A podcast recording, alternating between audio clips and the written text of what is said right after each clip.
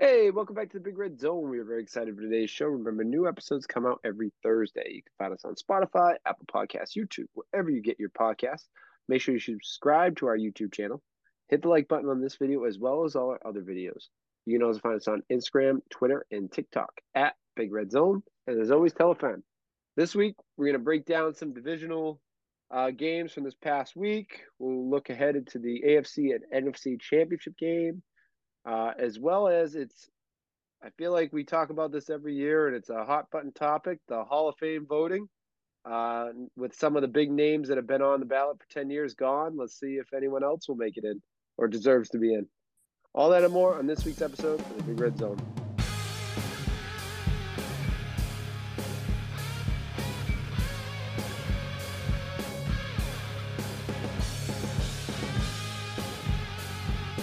Welcome to the podcast. It's the Big Red Zone. I'm your host, Big Red. As always, I am joined by Danny Football. How you doing, Big Red? Great, great. The birthday boy. There it is. twenty-seven Club. One week in the books. One week in the books. He's going to be celebrating his birthday this week at the Celtics game on Thursday yeah, night. We'll be ready to go. Um, realize that I will also be in attendance, so the boys will take on uh, take on the Knicks together. You know, we'll do our part to help this the team get a W. Seventh man on the floor. We'll be good to go. Yep. Yep, we'll do just doing our part. Um, I was there last Thursday at the um, Warriors game, and uh, great game. But I'll tell you, great. I was telling Danny Football before. I teased it a little bit to him. One of the worst traffic uh, experiences of my life. Took two hours to get from Canton, Massachusetts, to the Garden. Took me Jesus. took me an hour to get from the tunnel to Post Office Square, which is like a little round the corner. Wow. It was just bumper to bumper parking lot traffic in the city of Boston on Thursday night. Don't know why. A little rain, I think, freaks everyone out, and everyone just couldn't move. I like there would be the I was saying to this guy that was sitting next to me who has mini plan tickets too. I was like, I thought it would be more packed. There was rows empty at the start of the game because of the traffic. Oh, yeah. Someone got there at halftime and was like, "I this is the worst traffic experience I've ever had." Everyone, Jaylen Brown tweeted out, it I took saw me that, an hour yeah. to get fifteen minutes. Man, I'll tell you what, one of the worst traffic experiences of my life. And it was pretty, wasn't terrible compared, but it was like more traffic than usual leaving Boston. It took me longer than expected to get home. So I'll tell you, the game was unbelievable. One of the best games I've ever been to. Uh, Celtics, you know, it was a, it felt like a finals playoff matchup, to be honest with you. And uh, the atmosphere, you know, Tatum doesn't sit pretty much. The, and I don't think he sat the entire second half in overtime and went in a little after, before halftime. He like played something crazy amount of minutes in a row. Celtics wanted to win that game, obviously. Um, Steph was unbelievable. Just a great game all around, but terrible traffic. Something's got to happen. Some, something's got to be figured out. To clean it up, man. Clean it up. Do your part, man. Cause, like, I'll tell you what, going going into Boston on a Thursday night should not be take two hours no, from no. Canton, Massachusetts. No, Canton, Massachusetts. It's like a like that's that's even closer than my house. Like that's yeah. that's crazy. I was I was losing it. I was losing it. I was losing it. I had all big plans. You know, I went with my uh, cousin Tony and. We were, had big plans. It's what we go to one game a year, and we're like, oh, we're gonna hit the Oyster House. Uh, shout out to the Oyster Union Oyster House and the uh, what's it called? It's uh, Faneuil Hall area, one of the oldest uh, establishments in the United States. And um, we just ran out of time because it took two hours to get in. Had to settle for some chicken tenders and uh, some fries at the at Lucky's Chicken. You know what I mean? Like it was is disappointing, disappointing to say the least. I'll tell you. Wasn't it the Oyster House? I'll say that it was not the uh, Oyster yeah. House. Could have gone for a nice. And then I was saying, you know, we're a little behind to do that, but maybe we can just get a seat at the bar, get a like couple cups of chowder, power those down. Nice little quick trip to the Oyster House. Nothing. We got in there when they were doing the national anthem. It was crazy, crazy. Clean it up, city of Boston. Clean Figure it up. It out. Clean it up. Figure, figure it out. But I'm hoping for this Thursday that Danny Football and I get in with plenty of time. In a timely manner. That would be great. timely manner, just in time to see these boys beat up on the Knicks. They should Let's beat up on the Knicks. Um, but very good, have great, great game, and I'm looking forward to the boys taking on being the, like you said, the sixth and seventh man at the uh, Boston Garden on Thursday we'll for go. Danny Football. It's for Danny Football. Like, get a win for the boys. Got to win it. Um, but without further ado, let's get into our first segment of the night weekend recap. It's the weekend recap.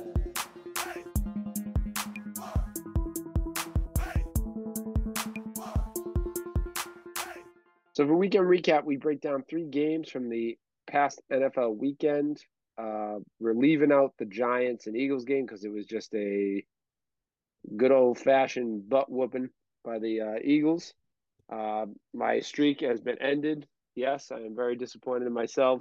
uh, I got too cocky, and uh, my two over three-month streak has been ended. But you know what? Streaks are meant to be broken and started over again. So um, – hope to get back on the winning side over there. But let's start with the Jags and the Chiefs game. Um, it was a pretty back-and-forth game, I thought, Saturday night. Uh, Chiefs come out on top, twenty-seven to twenty. Um, you know, they go into halftime up three. And it was. I felt like the Chiefs always had that lead, but I felt like the Jags were never out of the game. They always felt like there was a chance for them to win it.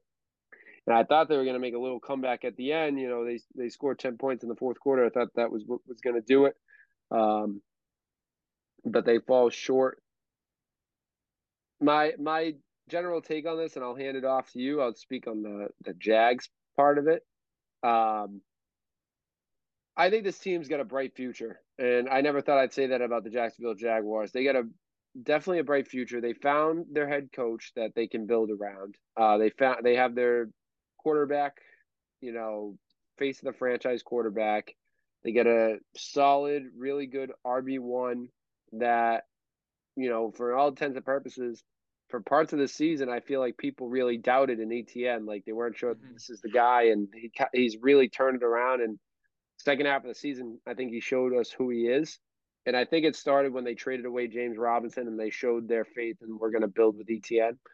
Uh, Lawrence loves them, and that's great. Uh, they added some weapons on the offensive side with Christian Kirk, Evan Ingram. You know, that I think they're only going to continue to add to that pretty good. I think for all intents and purposes, it's not a great receiving core, but it's a pretty good receiving core.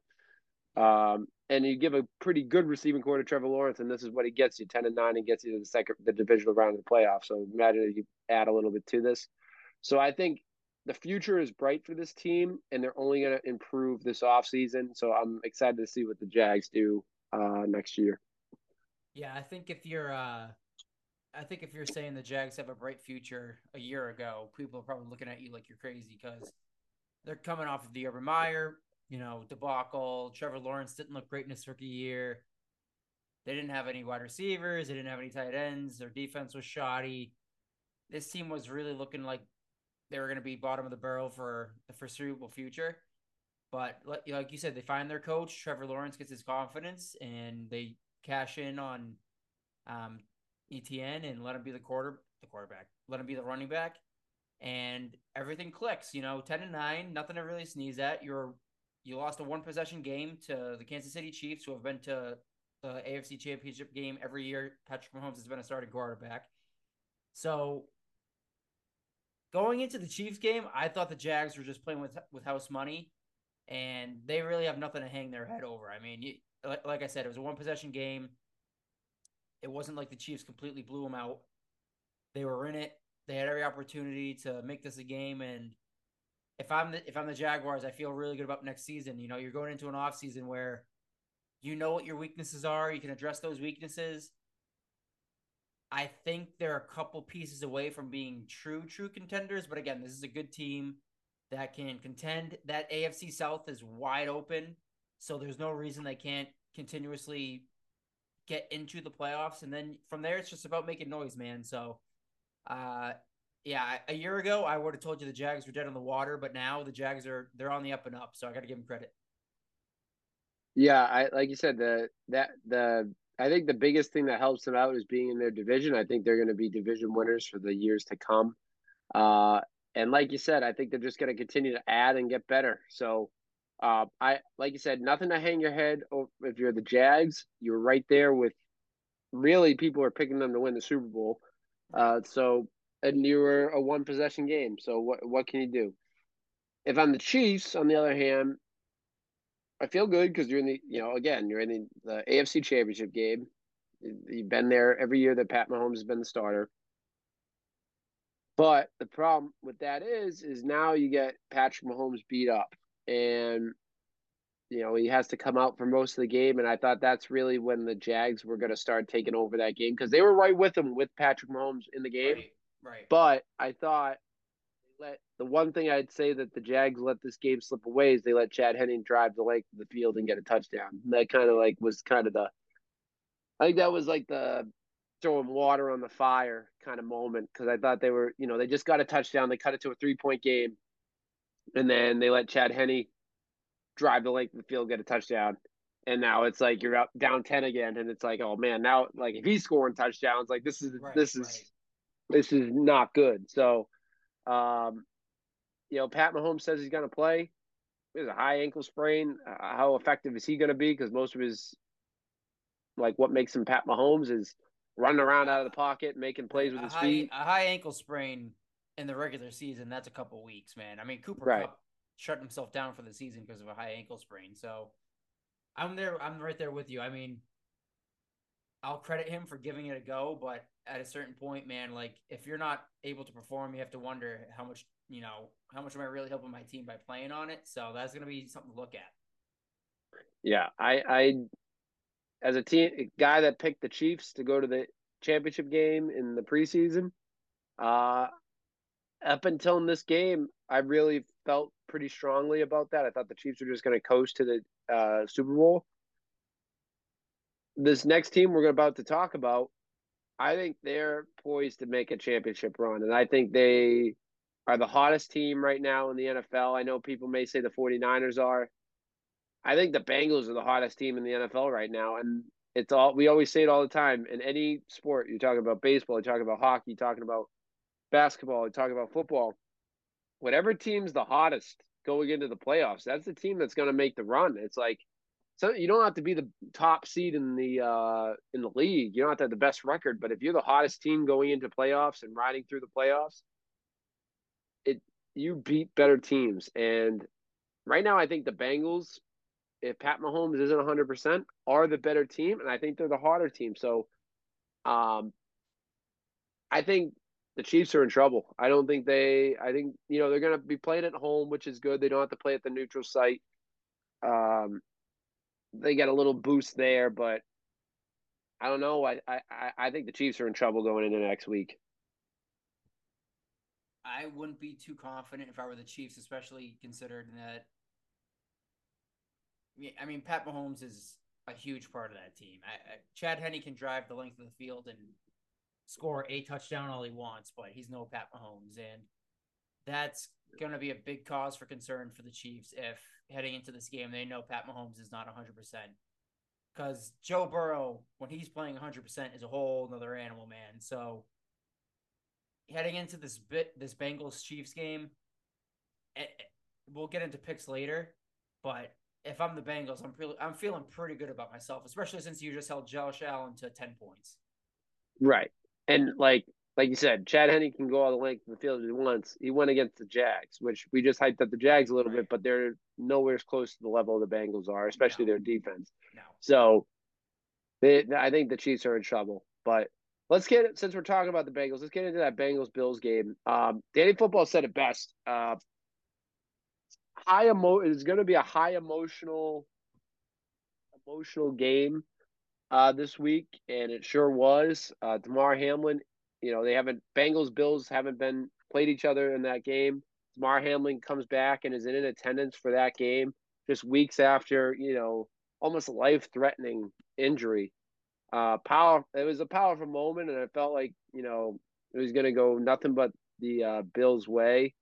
Uh, snow game, so you know they're playing in, you know, it's not great for Josh Allen, but you know that's I think where the Bills thrive. It's kind of like New England; they love playing in snow and kind of messing up with the Bengals. Even though the Bengals probably play in snow, but you know, it's different in Buffalo. Right, right. Um, but I don't – I think Joe Burrow just looks like a man possessed. And this def- this offense looks different than it was last year. They they both – I'm thinking about both times. Like, they looked really good last year and they look really good this year. But I feel like it's a lot of what we talk about with the Celtics this year. They look more determined and more focused. They made it to the dance when they, you know, Celtics should have made it, but Bengals shouldn't last year. But they got a taste of that, and they saw what needs to be done to win.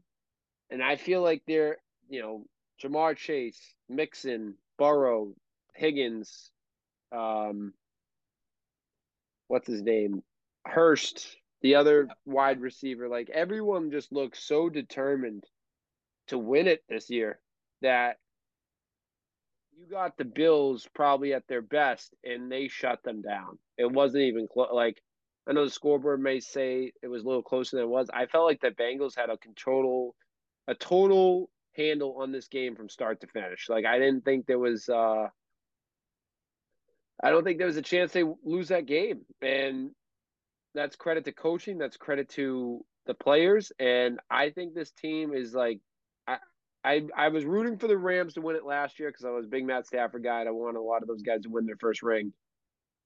I this is, I feel like, the Bengals' year to win it all. And I, I'm not going to, you know, tease my pick of the week, but I think this they look they look like men on missions and uh, men on a mission, and I think they're gonna they're just gonna roll through the rest of this playoffs. Yeah, I if. If I could have guessed how this game was going to go, I thought the Bills, considering it was an emotional game, um, were going to try to come out with their hair on fire, just come out firing on all cylinders, playing inspired football. You know, our guys in the building, we got to put, we got to show out for them. And man, I, I think if they were playing anyone else, I even I sincerely think this. I think if the Bills were playing anyone else, whether it was the Jaguars or the Chiefs, maybe they win. But they this Bengals team is just on a whole nother level, man. They're on a whole nother level. Uh, early on in the season, they were struggling. I think you and me both said, is this a Super Bowl hangover? They they figured it out. Like you said, they're hungry. They know what they have to do, and they're doing it now. So as much as I would have said, you know, oh, this is the Bills game, you know, Demar Hamlin back in the building, you know, how does that not inspire your team? The Bengals are just inspired, as inspired, man. They're coming off of a, a heartbreaking Super Bowl loss. They had it. They let it slip. And now they have a chance to rectify it.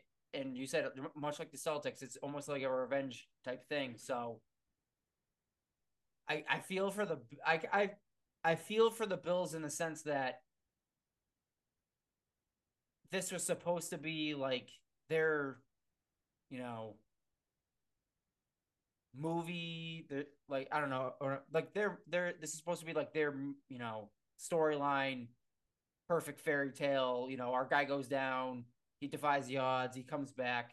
We play inspired football, but man, that it's just no match for a team that's just hell bent on getting back to that Super Bowl. So, you know.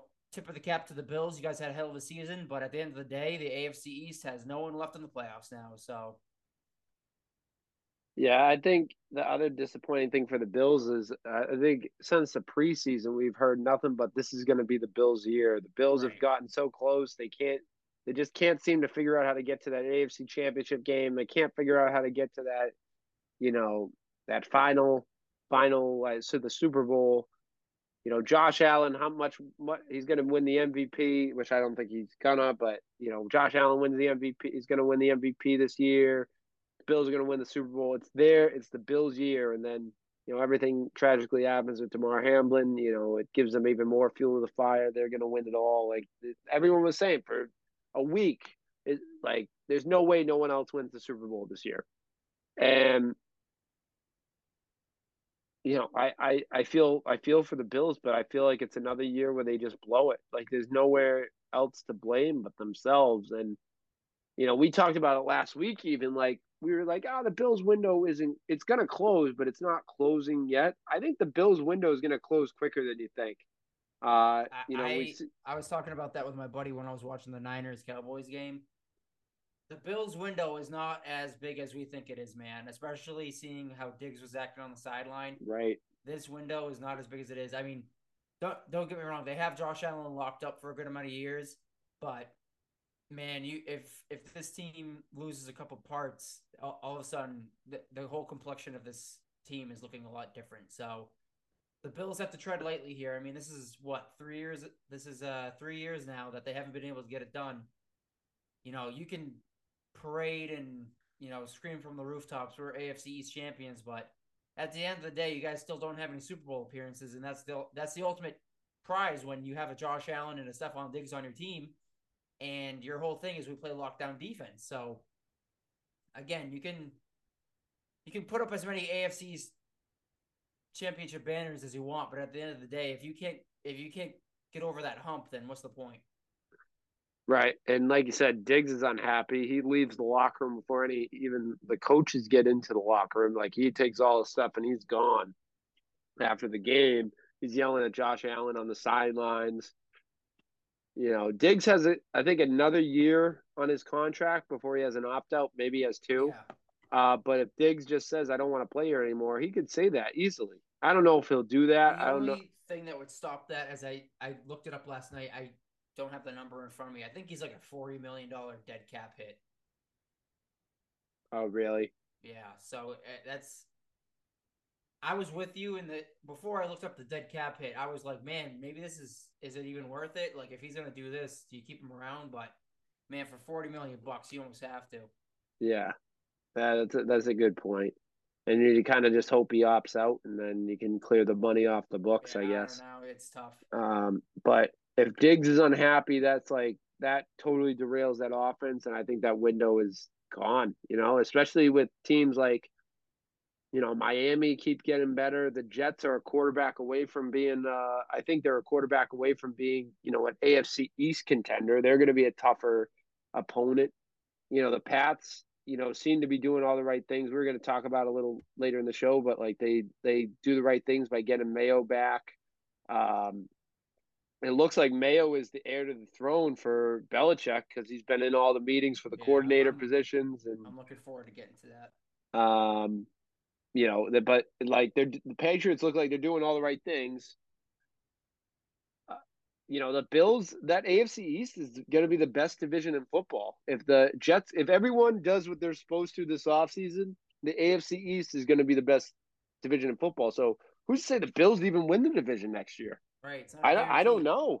Not a guarantee. So, so um, the Bills are going to have, like, you know, we talk about the Patriots having a dynasty alter, alternating, oh, what's the word? Uh, like a, def- I guess I'll change my words, but say a defying moment in franchise right. history, right. like an offseason that's going to defy, define this franchise for the next ten years. Patriots are going to be doing that, but the Bills are going to have that too, because they got to figure out, all right, we have a good team, but what's going to get us over the hump? Because right. this is ridiculous. We the only Bills, have so many more years. The Bills definitely have more internal questions than we do. Yeah. I think the Patriots pressure. know what has to be There's done. There's more pressure on the Bills than us by far. Because the Bills, yeah. everyone I, – I don't know if you saw the graphic. Everyone picked the Bills to win the Super Bowl this year. Everyone – I don't know if it was E S P N or if it was Fox, but there was some channel that had – all Bills. It was all Bills winning the Super Bowl. When you have those expectations, man, it eats away at you. And that, that's kind of where the Bengals were last year, is everyone was looking at that Bengals team like, this is it, this is it, this is it, and they couldn't do it. So, again, it's three years now that the Bills were supposed to be this juggernaut, and they can't get it done.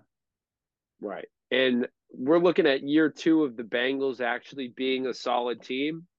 They've had – one Super Bowl appearance. I think it's going to be two, but as of right now, an A F C Championship appearance. So, like, if you're with those expectations, and the Bills' expectations are just going to be even higher and higher and higher, Bengals, I mean, I mean, you're going to get left behind. Because now, instead of being the Chiefs-Bills, it's going to be Chiefs-Bengals in the A F C. Everyone's going to talk about these two teams. You're you're going to fall behind, and you're going to fall – you know, the Jags are just getting better. Um, trying to think of the other – that was always a fear with the Celtics when they weren't when they were hit, when they were banging their heads on that Eastern Conference Finals ceiling.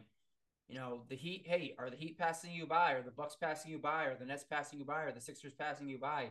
The Raptors passed you by. Like, you you nothing is guaranteed. You're not guaranteed conference championships. You're not you're not guaranteed, you know, finals appearances. You need to address the issues you have and get over that hump. And here the Bills are. Like you said, this is a huge offseason for them. Are they going to make the necessary moves to get over that hump, or are we going to start seeing, you know, divisional round exit, A F C championship game exit, first round exit, wild card exit? Who knows? Yeah. Yeah, it's it's they have a lot, and it may be coaching decisions they got to decide. I don't think they're going to get rid of Sean McDermott. I know no, a lot of no, people are saying no, trying to get rid of. That'd be a huge mistake. That, There's that a bunch of people online that say get rid of Sean McDermott. That would accelerate, like, that's a, that would accelerate their fall quickly. Quickly. Yeah. Um. So I don't know. I think I think it's just personnel decisions they got to make. Um. But I, you know, big big off season for them coming up for huge, sure. Huge. Um. Another game, the other game we want to talk about, and it was a close one, it was a defensive battle, the 49ers versus the Cowboys.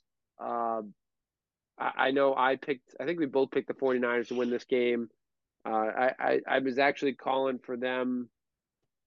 You know, we didn't think the Cowboys were going to be in it. We both picked, thought the Bucs would the Bucs, beat the yeah. Cowboys. But we both thought the the 49ers would move on to the uh, N F C Championship game no matter what. Um Not too much to say about the 49ers. I mean, the only thing that I got out of this game, I think they're a great team. I think they're going to be in the Super Bowl. But I think the main thing that I come out of it, come out of this is Brock Purdy just kicked Trey Lance out of a job next year. I think there's no doubt in my mind. I, I, I feel like you can't cut off your nose to spite your face. You know, I know you just gave up a lot to get Trey Lance, but I Did think it's some – Did you see the report that that is the case? What? That they are going to start Purdy next year over Lance? They did say that? Yeah, yeah. That was report- oh, that- it was reported that it was reported before the game, no matter what happens, he's the starter next year. Well, that's good, because I like I know a lot of people were, were saying like, "Oh, you just gave up three first round picks for Trey Lance. You don't even know what it is. You kind of got to just roll with it. You gave up no, a lot, you no, mortgage future." No. It's like at some point you just got to say, "Man, we messed up. Let's mm-hmm. try to trade Lance, get so, something for him, and then me, go ride me, with Purdy." Me and my buddy went through that trade last night because me and him were perplexed at how Brock Purdy somehow fell to miss the Mister Irrelevant pick. Um, so we went through that trade, the three first rounds for Trey Lance. Those first round picks were the 49ers trading back to were. With the 49ers trading up to three to take Lance, so they gave away the twelfth pick. Um, that twelfth pick became Micah Parsons. So, you know, you you probably lost out there. But, again, you know, they're the first-round pick last year, I don't think um, it was Miami, right? Was it Miami that they made that deal with? Who did they make that deal with? I can't remember. It must have been Miami. I think it was Miami. I could be wrong. Then how so, did how did the Micah Parsons go to the Cowboys? Uh, and now I, let me go on. That was twenty twenty-one, right? Yeah. The full draft. I or twenty twenty. Uh, you mean Trey Lance or or uh, talking nah, about Trey Lance draft or last nah, year's draft? I'm, I'm fucking something up. Hold on. twelve was Micah Parsons. So wait. Yeah, San Francisco traded with Miami and Philadelphia. Oh, so they must have just had the uh, – so they must have traded that pick away to the the Cowboys so, then. Through some addition by subtraction. Okay. Any, anyway, so Micah so, Parsons – some, So through some addition by subtraction. I don't know how it ended up here. Regardless. Yeah. They take, they take Lance at three. Their first-round pick became Micah Parsons to the Dallas Cowboys. Tough. Um, I could try to find the twenty twenty-two pick, but from what I can remember last night, it wasn't anyone special. And then going into this year, their first round pick is going to be in the thirties or very low twenties. It's going to be twenty-eight, twenty-nine, thirty, thirty-one, whatever. Right. So if I'm the 49ers, am I happy I gave up three first round picks for Trey Lance? No, I'm not happy about it. I'm probably like, damn, we, we overpaid for him. in hindsight being twenty twenty. But at the end of the day, I mean, your starting quarterback is making seven hundred thousand dollars this year. Right. Your team is good. You have Christian McCaffrey. You have Deebo Samuel. You have Elijah Mitchell. Your defense is solid. You have Nick Bosa. You have young pieces on the defense. You're, you're losing your first-round pick, but again, it wasn't going to – it's not like you're losing the second overall pick. You're losing a low thirty pick. Um, so if I'm the Niners, they kind of dodged a bullet, if I'm being honest. Like, you overpaid for a guy who isn't going to be your starter. He's going to be one of the highest-paid backups in the league now. You dodged a bullet. Your team is good. You're in the N F C Championship game with a chance to go to the Super Bowl. Again, you're – your quarterback could not be on a cheaper contract than he is right now. You have all these weapons around him. He's playing well. The team's playing well. The Niners are in a very good spot. Will they trade Trey Lance? Maybe. I don't know what you get for him because you have no leverage. Right. Um, that being said, Jimmy Garoppolo, I'm pretty sure he's going to be a free agent, so you're not going right. to be able to keep him. Maybe re-sign him. I don't know. I don't um, think they re-sign him. The Niners are in a spot where they can just ride with what they have. I mean, you, Brock Purdy's cheap. You, you, hey, we overpaid for Trey Lance. There's our backup quarterback, I guess. You just ride it out, keep him on the bench. You know, maybe Brock Purdy gets hurt. Who knows? Trey Lance gets a shot. I don't know. But the Niners, the Niners, for all intents and purposes, are in a good spot. They did not Brooklyn Nets themselves as much as people want yeah. to believe. Um, so when I look at this game, the 49ers versus the Cowboys game, this is a tale of two teams. This is the Cowboys who year after year after year overpay, overpay, overpay, overpay, overpay, ride with Dak, gets hurt, Cooper Rush steps up, Dak comes back, plays well, they beat the Bucks. Maybe this is a different Cowboys team. Same old Cowboys, man. Same old Cowboys. So the, this is two teams going in opposite directions. I really think the Cowboys are about to fall off a cliff, and I think the Niners are on the come up. But I think that's interesting, dude, that like you brought that up, because I, I was thinking I, I'm in the camp that they should stick with Brock Purdy because he's just been playing so well, and Trey Lance hasn't really developed. He was always going to be a project quarterback, which I ne- that's why I never understood giving up three first round picks for him. Uh, but especially because, like, their system works with pretty much any quarterback. That's why Jimmy G is great. That's why, you know, Brock Purdy is a great quarterback. I think Jimmy G and Brock Purdy are good quarterbacks, but I think that's why they look so great is Kyle Shanahan's system. You know, they could slot most quarterbacks in, and it's going to work. They didn't need the trade-up to get Trey Lance. And the thing is, they really didn't miss out because they hit on Brock Purdy, and – yeah, they they give up three first-round picks. The Micah Parsons one hurts. I'd be interested to see what the other picks were. Uh, but, yeah, Micah Parsons hurt. But in the grand scheme of things, they've been to the A F C, the N F C Championship game three out of the last four years. They've been to the Super Bowl once in the last four years. Like, you know, could be – I think it's going to be two in the last four years. They've lost to the Super Bowl champion in those – in those N F C Championship games. They've lost to the Super Bowl champion in those two years. So, and if they lose this year, if the Eagles go on to win it, that would be three years where they lose to the Super Bowl champion. I think the 49ers are in a really good spot to continue this going on. They made a great trade. Christian McCaffrey's still young and has a big contract, still has years on his contract. Deebo's great. Hit on Ayuk looks to be a hit. Um, And they just they have a good old line, good defense. Like, Bosa's great. Like, I, I just think this 49ers team is in a really good spot. And like you said, the Cowboys are the other team. They they overpay on a lot of players. Like, they overpaid on Zeke. They overpaid on Dak.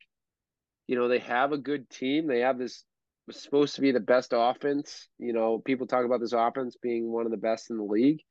And I think the Cowboys are in a dangerous spot where they got to decide what they're doing, because are they just going to continue to ride this out where, you know, they get to the playoffs and lose in the first or second round, or are they going to try to make a move and see if they can change it up a little bit? I, it's a dangerous situation because I think Dak is good. I think he's better than people say, but at some point you got to see what else is out there and see if you can shake things up and try to get, you know, make this team a winning team, because Zeke and Dak's window, which we thought, I kind of reminds me of the Bills, where we thought their their window's going on for years. I feel like the Cowboys' window is closed. Like I it's, really don't. I think it's, it's shut. It's done. And even though they have CeeDee Lamb, they have like a good like good offensive weapons. I think it's Dunsky. I think that team isn't going to win a Super Bowl unless they make some serious moves on the offensive side of the ball. No, I think I think we've found their ceiling, and it's unfortunate because I think if that team was not as injury-prone as they are, maybe it's a different story, but Dak never plays sixteen games. Zeke never plays sixteen games. Someone, you know, whether it's the defense, the offense, something goes wrong, coaching change, they're bringing Mike McCarthy. It always seems like it's something with the Cowboys. Tony Pollard and, got hurt. Right. Like, it, so, again, injuries. Right. So for as much talent as they have on that field, it never felt like it really all came together at the same time. And that's unfortunate because, you know, they have a half-decent season this year. Cooper Rush essentially saves their season when Dak goes down. Dak comes back, plays decent. They beat the Boogeymen in the Bucks at home. So, again, you're thinking, man, is this it? Like, they, they finally got over that hump. They beat the Bucks at home. Uh, they're playing the Niners, who have, for... on paper, are playing a quarterback that is a seventh-round quarterback. Maybe this is their year, and it's not. And it's not. And it's unfortunate because, again, you have guys that are so talented that you just can't go over that hump. It's like the Bills. Like, you can be as talented as you want, but if you don't push the right buttons and get the right pieces, you're not going to be able to get over that hump of uh, the conference championship game, getting to the Super Bowl, and ultimately winning the Super Bowl. So in terms of comparing the two, the Bills obviously have a much longer window than the Cowboys do right now. But looking at the Cowboys, man, I don't see how anything changes unless it's either at quarterback, coach, G M, whatever it may be. I, I just don't see this core group making a run anytime soon. Yeah, it's like it's unfortunate because they did win thirteen games this season. You know right. what I mean? They they were the top wild card team, uh, obviously in the division with uh, the Eagles, who the Eagles just had an unbelievable. They what? Right. They, Any other season, you're the one seed. Right. So, I mean, Eagles go fourteen and three. You finish twelve and five. I mean, you're all the other divisions. You know, the other two division winners, 49ers and Vikings, finish with one more win than you. Obviously, the you have a better record than the uh, Bucks, but. I don't know. I think you're right. Like, it's tough to say because your team did win thirteen games, but at some point you got to make a shift to see if that change it up.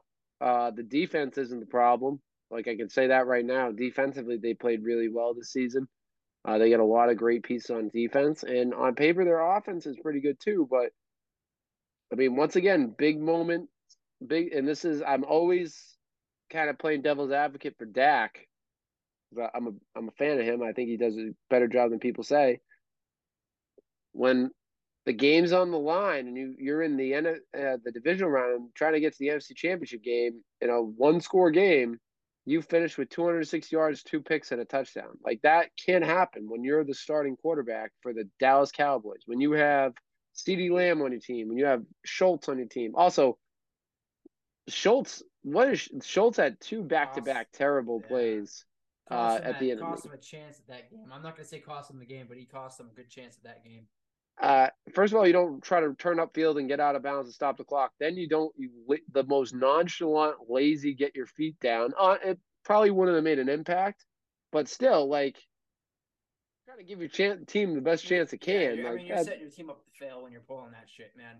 Yeah, uh, and I'm not even going to get into the play call that Mike McCarthy tried to draw out for the. Like that, that right was out like, of the uh, right out of the Colts against the Patriots playbook. Yeah, it is very similar, man. Because that was the most ugliest play. Having Zeke not I was, being, I was screaming at my T V for those because the the Niners came with a front three. I'm like, crowd the line. Like, what yeah. are you doing? Like, if Let you put Zeke... three guys on, if you put three guys on Zeke, two guys are getting home, and you don't even have to worry about a, a pass getting off. So when that play was materializing, I'm sitting on my couch. I'm like, crowd the line, like get up on the line. What are we, why are we dropping back into coverage? Like get up there. So that was an all time bad, all all time bad play call. It, it was pretty brutal. So, um, but yeah, in big moments, you're trying to look at Zeke. Zeke's Dunsky. Like his, I think his career now as a backup running back, he has ten carries and twenty-six yards. Ezekiel Elliott. Pollard's fucking leg snapped in half. Yeah, and yeah, Tony Pollard's leg is now he has like at least three months. I heard today, recovery. Yeah. So I think this team is done. They need to do some serious soul searching. Whether it's trade away Dak and try to get, I mean, there's going to be a huge quarterback carousel we keep talking about true, this true. year. Try to move on from Dak and see what you can get. Maybe move him to, you know, Brady doesn't go to the uh, the Raiders. I'm the Raiders. The Raiders can't draft in the first round anyways. Go trade him to the uh, Cowboys for a first couple first round picks, first round pick or something, and see what you can get because this team. I, I if I'm the Cowboys, I'd rather see what Cooper Rush does, to be honest with you. And as much as I'm a big Dak Prescott fan, let Cooper Rush. You're going to pay him less money, and at least you get a different, some fresh blood in the water for the uh, quarterback. Brock Purdy going on. Right. So, I mean, obviously I'm not saying Cooper Rush is better than Dak, but you need to change right. it up. And I, I, I don't think that, it doesn't sound like they're getting rid of Mike McCarthy. Um, the one person I will shout out for, and we did it last week doing like, um, I didn't say him in like uh, the coaching carousel, uh, where is he going to go segment we did last week. I think Dan Quinn could seriously get another opportunity in the N F L because he, what he's done with his defense has been pretty impressive this year, I, the last two years. Where did I have him going? Hold on. I don't think we had him going anywhere. I thought I had – oh, maybe it was Kellen Moore. I think okay. you picked Kellen Moore. Who may have just shot himself in the foot for a job with that. He did. If he called that play, that was on him. What the hell? Well, I'm seeing double. That's crazy. I don't know how that's happening. It's scary. Hold on. People are getting scared. I thought, oh, I guess I didn't have Dan Quinn. Weird. Huh. Did you see? Did you see what was oh, going yeah, on? It was on my screen, yeah. Oh my goodness, that was scary. I never. Well, yeah. actually, my yeah, my well, face isn't too scary, but now that I mention it, yeah, Dan Quinn's a good one. Yeah. I, I think you. I think he deserves another shot because you know he, I think it was just time for him to move on from Atlanta. I think there was no coming back from blowing that Super Bowl. No. But no. like. I mean, he did a good job defensively, so who knows? Maybe he'll get another chance somewhere else. Uh, but without further ado, let's move on to our next segment, Picks of the Week.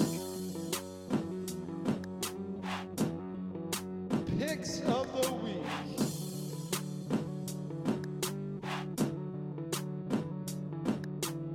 So for Picks of the Week, we pick usually pick one game from the N F L week. Since there's only two games this week, I think we pick two games for Picks of the Week. Let's double down. Let's get a little, little let's get a little here. crazy. A little parlay bet. Um, I'm gonna go with the Bengals going to the Super Bowl from the A F C. They're gonna come in and beat the Chiefs. Chiefs are hurting. Um, so I think they're gonna be. I think they're gonna come and roll over the Chiefs. Uh, and on the N F C side, I'm going forty-niners over Eagles. I think it's going to be Chiefs, bang, uh, forty-niners, Bengals, Super Bowl. It's going to be another Super Bowl, two Super Bowls in a row where I am happy with whoever wins. I'm kind of slightly leaning with the forty, uh, the um, Bengals, but um, two Super Bowls in a row where I, uh, I'll be happy. It'll be the least stressful Super Bowls right, I've watched right. in a long time. Right. So I'm going Bengals and forty-niners. Uh, I'm going to go with the Bengals as well. I think it's just their time, especially with Mahomes injured now. That does not bode well at all for the Chiefs. Uh, so I am going to go with the Bengals, but I'm going to go with the Eagles, man. I'm going to ride with my boy Jalen Hurts. Uh, I think this Eagle team is just on a whole nother level. They they are very Bengal-esque in that they're just running the table right now. It seems like everything's clicking. So I think a Bengals-Eagles Super Bowl will be equally just as electric. I agree. I, I think it would be a. I think it would be a fun, very, very much so an offensive-minded Super Bowl if the uh, Eagles are in uh, in there. Right. I think. Uh, I think it's just going to be a high-scoring game. I'm going to say right now, I think the Bengals are going to win the Super Bowl. I just some, something about it, right. and knowing right. that the Chiefs are going to end up winning this week, but um, I think I think the Bengals just look so determined, and uh, they look good, man. They look good. Uh, Before we move on to, uh, do you want to make a Super Bowl prediction? Before two weeks, three weeks, four weeks out, whatever it is. uh, Bengals get it done. I'll say Bengals like get it. it done. I like it. Um, all right. So before we get to uh, the favorite lame uh, segment, some Patriots news we just talked about, uh, we mentioned earlier in the show. Uh, they did a bunch of interviews for the offensive coordinator position. Uh, classic Bill move to interview uh, a college head coach that was an O-line coach that was a former O-lineman of the Patriots. Classic. We're talking about Billy O'Brien. Um, who was the other guy that we talked about last week um, from the Cardinals? Kliff Kingsbury. We're talking about Kliff Kingsbury. We're bringing in Oregon, Oregon State's head coach that used to play for the Patriots. That's who we're bringing in. Interview. The first interviews were Nick Caley, the tight ends coach for the Patriots, wide receiver coach for the 49ers, or no, the, the Vikings, and the O-line slash head coach for Oregon State. Uh, when they announced that, I was like, oh, man, that's that's not really what I want. That's not what you want to hear. Uh, but they did bring in Billy O. That everything seemed okay.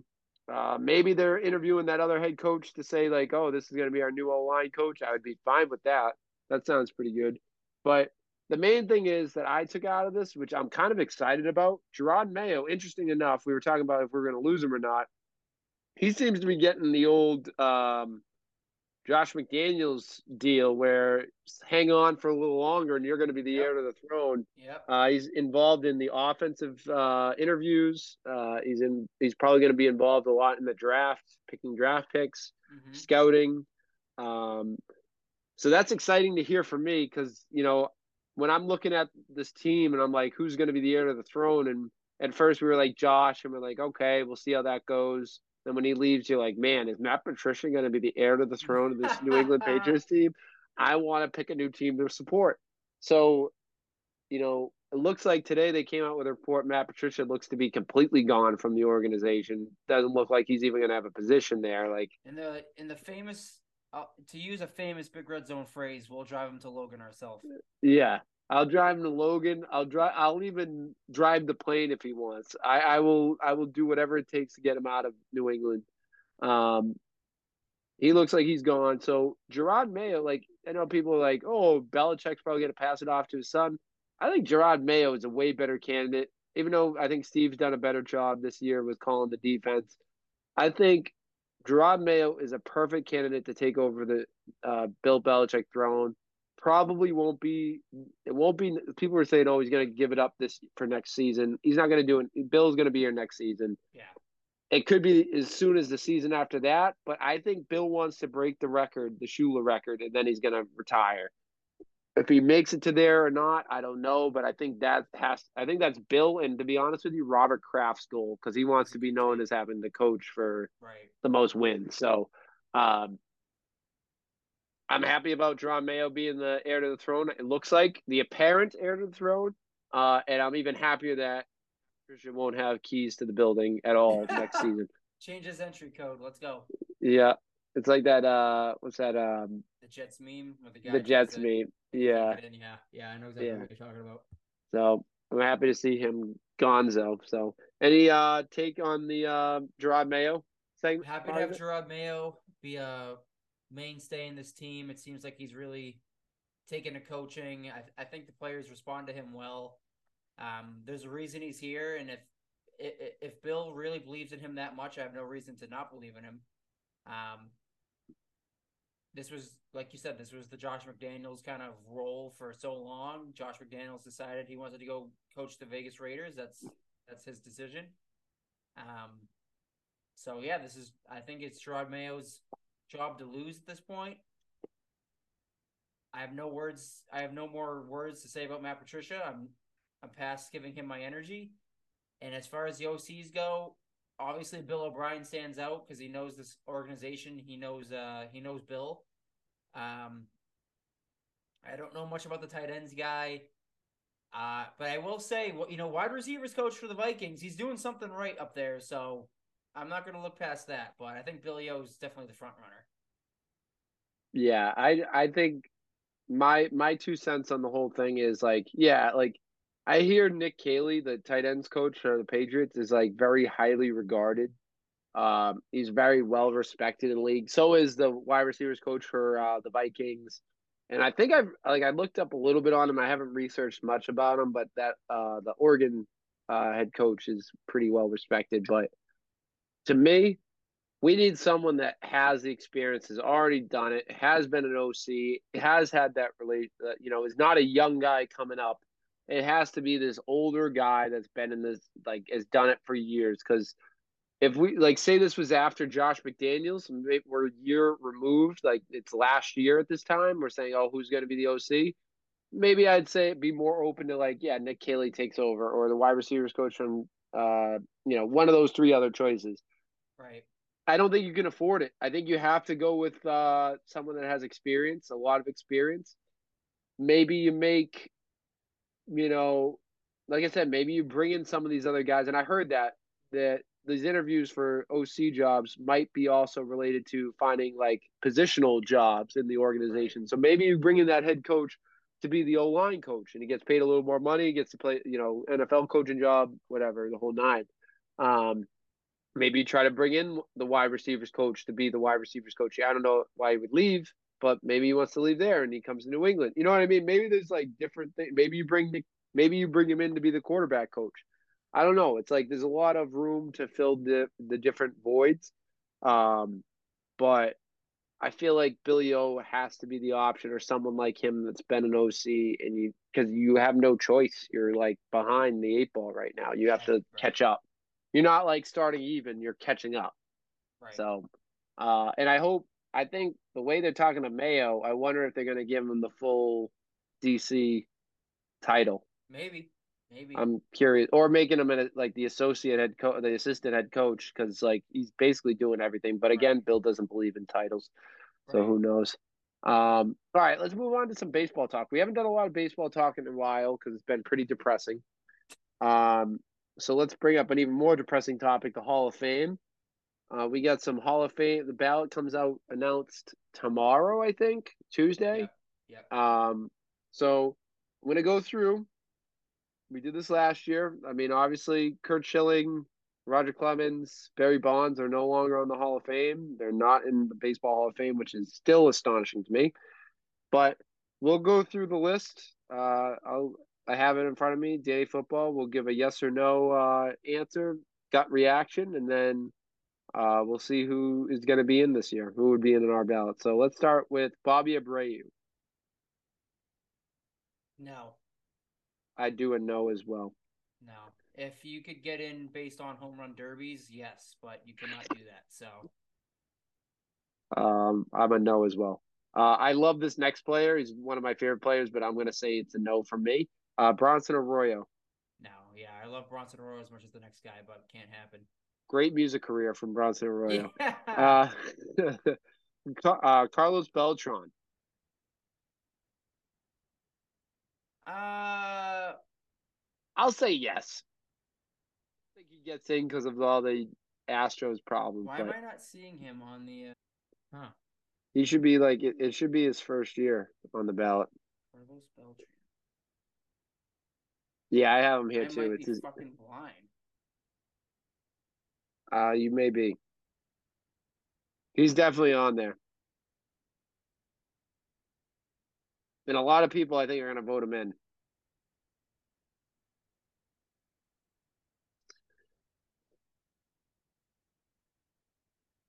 That's so weird. So you're a yes? Um. Or no? Um. Let me look at the stats real quick. He has four hundred thirty-five home runs, fifteen eighty-seven R B Is, three hundred twelve stolen bases, uh, career batting average of two seventy-nine, on-base percentage three fifty, slugging percentage four eighty-six, um, over twenty-five hundred games. Um, It's oh, close, man. Actually. I think maybe if he had gotten the three thousand no. hits, yeah, maybe. He has a Rookie of the Year, Rookie of the Year, nine-time All-Star, three-time Golden Glove. He has, he has a World, World Series, Series, but he also helped cheat in that World Series. Is his number retired by the Astros?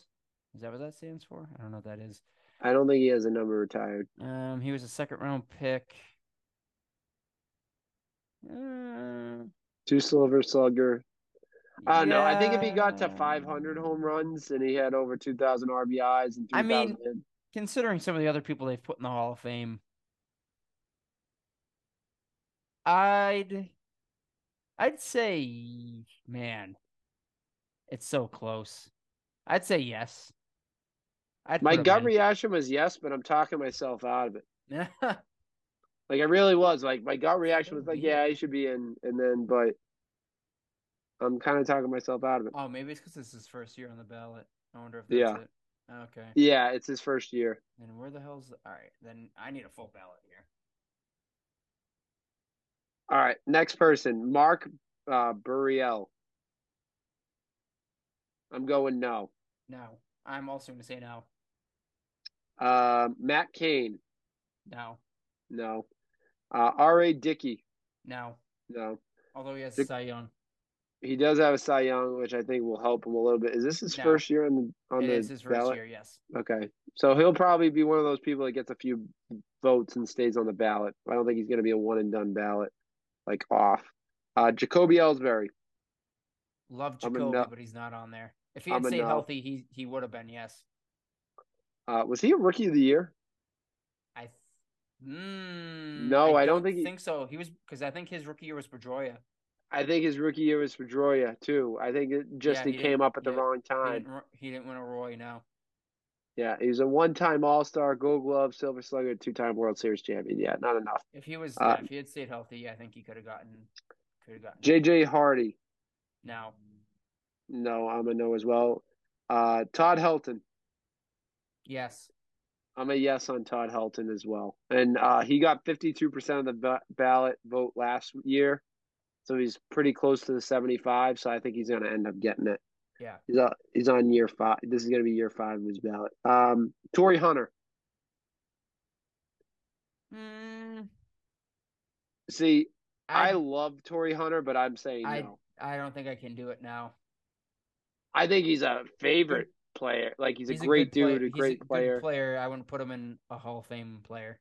No, he was only a five-time All-Star. He has a nine-time Gold Glove, two-time Silver Slugger. But I don't think that does it enough. He had uh, no, he had he had under, he had three fifty-three home runs and thirteen ninety-one on R B Is. Yeah. Uh, no, I'm a no too. Andruw Jones. Uh, I don't know enough about Andruw Jones, but it seems like he's a popular pick, so I'll say yes. Yeah. So here's my thing with Andruw Jones. He has four thirty-four home runs, twelve almost almost thirteen hundred R B Is. His batting average was two fifty-four. It's like I, I, like, I'm torn on him. I would say no, but I feel like he's going to get in.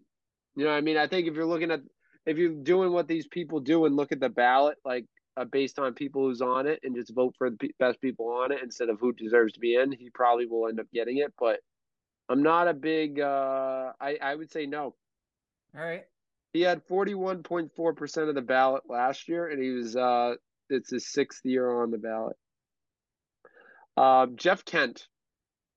No. I'm a no, too, and this is Jeff Kent's last year on the ballot. So I'd say no, he doesn't get it, but I know people are going to push because oh, it's his last year. Too bad. Schilling's not in it. Roger Clemens not in it. Barry Bonds isn't in it. Jeff Kent should definitely not be in it. Right. Um, John Lackey. No. I made a I made a case for John Lackey last year, but I'm still saying no. If he didn't get hurt, I think he would have been one of the best pitchers of all time. But yeah. he just he just battled injury too much. Uh, Mike Napoli, I'd say no. no. Uh, Johnny Peralta, Peralta, no. I'd say no as well. Andy Pettit, um, yes, but he's not going to get in. I would say yes to Andy Pettit, but I, again, like you said, it's he's going on year six of the ballot. He only had ten point seven percent of the ballot last year. I think that will go up a little bit, but he's not going to get it. No. Um, I'm going to save this these couple guys for last, but uh, this one's an uh, a big argument. Francisco Rodriguez. Yep. I think he should yeah. get it too, but no one's voting for him. Well, this is his first year on the ballot. Yeah, no, like in the ballots I've seen, no one's uh-oh. voting for him. Well, that doesn't make sense because he has the all-time saves record. So well, yeah, uh, go that, figure that, in our baby. That should tell you all you need to know. Uh, you say it all the time. Can you tell a story of baseball? For all intents and purposes, he had the greatest season as a closer of all time. So, right. I, I just I don't see it. He has to go in. He was dominant. Like he was right. one of the best dominant closers of all time. Uh, Scott Rowland. Yes. I think he'll end up getting it. He had sixty-three. He only needs another, what, twelve percent to get in? Less than twelve percent to get in. I think he'll end up getting it. Jimmy Rollins, I'd say no. No. Gary Sheffield? Yes. I'd say yes for Gary Sheffield. Houston Street? No. I'd say no. Omar Vizquel? No. Omar Vizquel is interesting, but I'd still say no. I, I don't think it's. I don't think he gets in. He's on year six, but I don't think he gets in. Uh, Billy Wagner. I. This is a guy I don't know enough about, but I'm going to say he's on I'll his eighth a, year, man. He has fifty-one percent. I'll give you a career. He's a forty-seven and forty, uh, E R A of two thirty-one. I literally couldn't have even told you he was a pitcher. Um. I'm going to say no. forty-seven and forty, two thirty-one. Yeah, he's not. No, that's not yeah. Hall of Fame. Uh, Jared Weaver. No. I'd say no as well. Jason Worth, I'd say no. No. Uh, and then the two hot ticket items. Right. Alex Rodriguez. Should be in there. He should be in there. I agree. And the big one, our boy Manny Ramirez. Should be in there. Should be in there. I don't it's think he gets in. It's a crime he's on his seventh year. It's a crime that Barry Bonds and and those guys are not in the Hall of Fame either. Like the fact that Manny, Manny Ramirez was one of the best hitters of our generation, and he's not if in the David Hall of Fame. If David Ortiz is first ballot, Manny should have been first ballot. I agree. I, I like the fact that this guy's not in. This guy was the best hitter in baseball, and he's not in the not in the Hall of Fame. And as much as you want to whine about Alex Rodriguez, and I don't like A-Rod as well, I think he should be in. That's how. I'm a one hundred percent. I'm a fair I'm a fair person, Danny Football.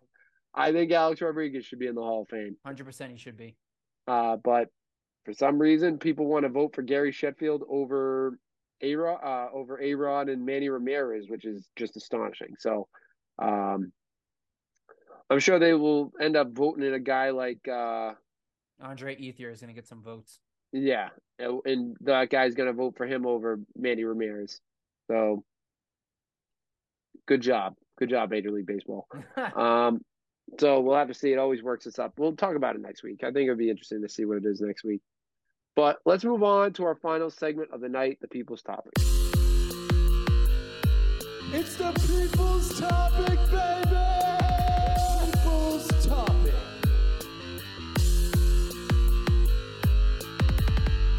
So for People's Topic, you can run an Instagram and Twitter page at Big Red Zone. Leave us a comment. Let us know what you want us to talk about. This week, up first, one comes from Ellie.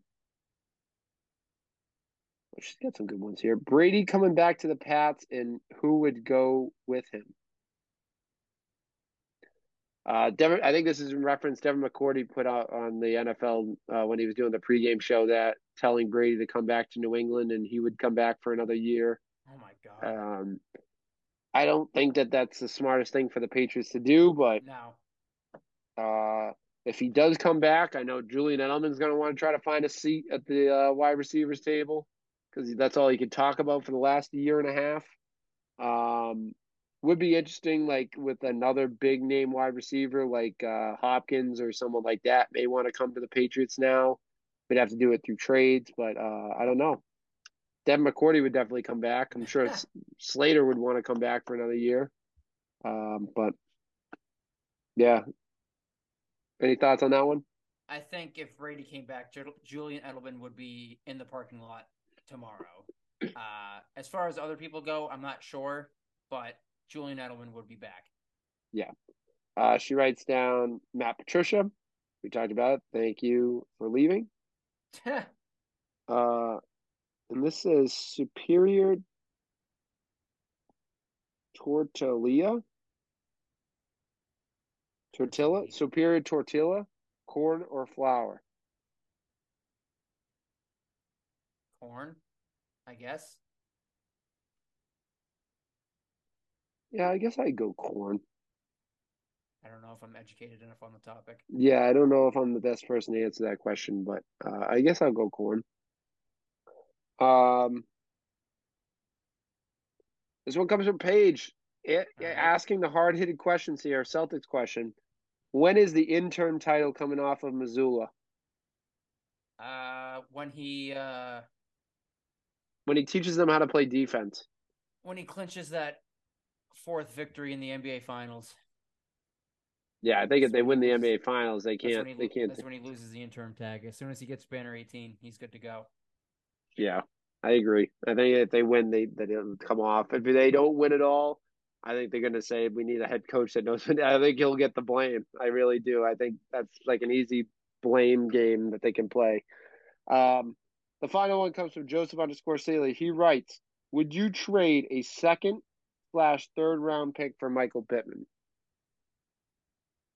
Would I trade a second and a third, or a second? It says second slash third, so I'd say and, right? Uh, this is second slash third round pick for Michael Pittman. I mean, depending on traded, the team, we traded a second round pick for fucking Mohamed Sanu. So at this point, why the hell not? I'd do it. I'd do it. We traded a second round pick for Mohamed Sanu. I guess that's true. I think if you, I mean, we're doling out. We can't draft wide receivers anyway. I would take a chance on uh, Michael Pittman. Uh, what did I trade? I did a trade in Dynasty for Michael Pittman. What was my trade? So this will tell you. This is what you should give up for him. Traded Jameis Winston for Michael Pittman. So wow. Uh, two quarterback lead. This was before Jameis Winston lost the job. So. Uh, Starting quarterback for Michael Pittman? I don't know. Second and third. Happy for Michael Pittman. I would do it. Who says I'd no? I'd do it if I was the if I was the Colts G M. I'm taking that deal. I'm taking that deal. How do they, they don't have a quarterback to start how do, right how now? Do you say no? I mean, everyone in the New England wants to start Bailey Zappi, so he must be good enough to oh my God. to start in the N F L. So I mean, did you see how he tore up the Lions and the uh, who else did he tear up? The Browns. Yeah. Those those stellar defenses he tore up this year. That two drives in the in the Bears game before he ended up getting like taken out of the game because he, the defense just shut him down. Do you remember those two and a half games that he played? I'd do it. Um, yeah, I think I'd trade a second or a third round pick. I mean, if you're a team that has like good wide receivers, probably not. But if I'm, and I think he's suggesting the Patriots, I would probably, uh, I'd probably do that. But that will do it for people's topics. Remember, you can write in our Instagram and Twitter page at Big Red Zone. Leave us a comment. Let us know what we want to talk about. You can also find us on TikTok at Big Red Zone. Uh, go find us on Spotify, Apple Podcasts, and YouTube, wherever you get your podcasts. Make sure you subscribe to our YouTube channel. Hit the like button, the notification bell, so you know when all our episodes come out, videos come out. And as always, please, please, please tell a friend. My thanks to Danny Football, as always, for joining this week. Have a great week, everyone.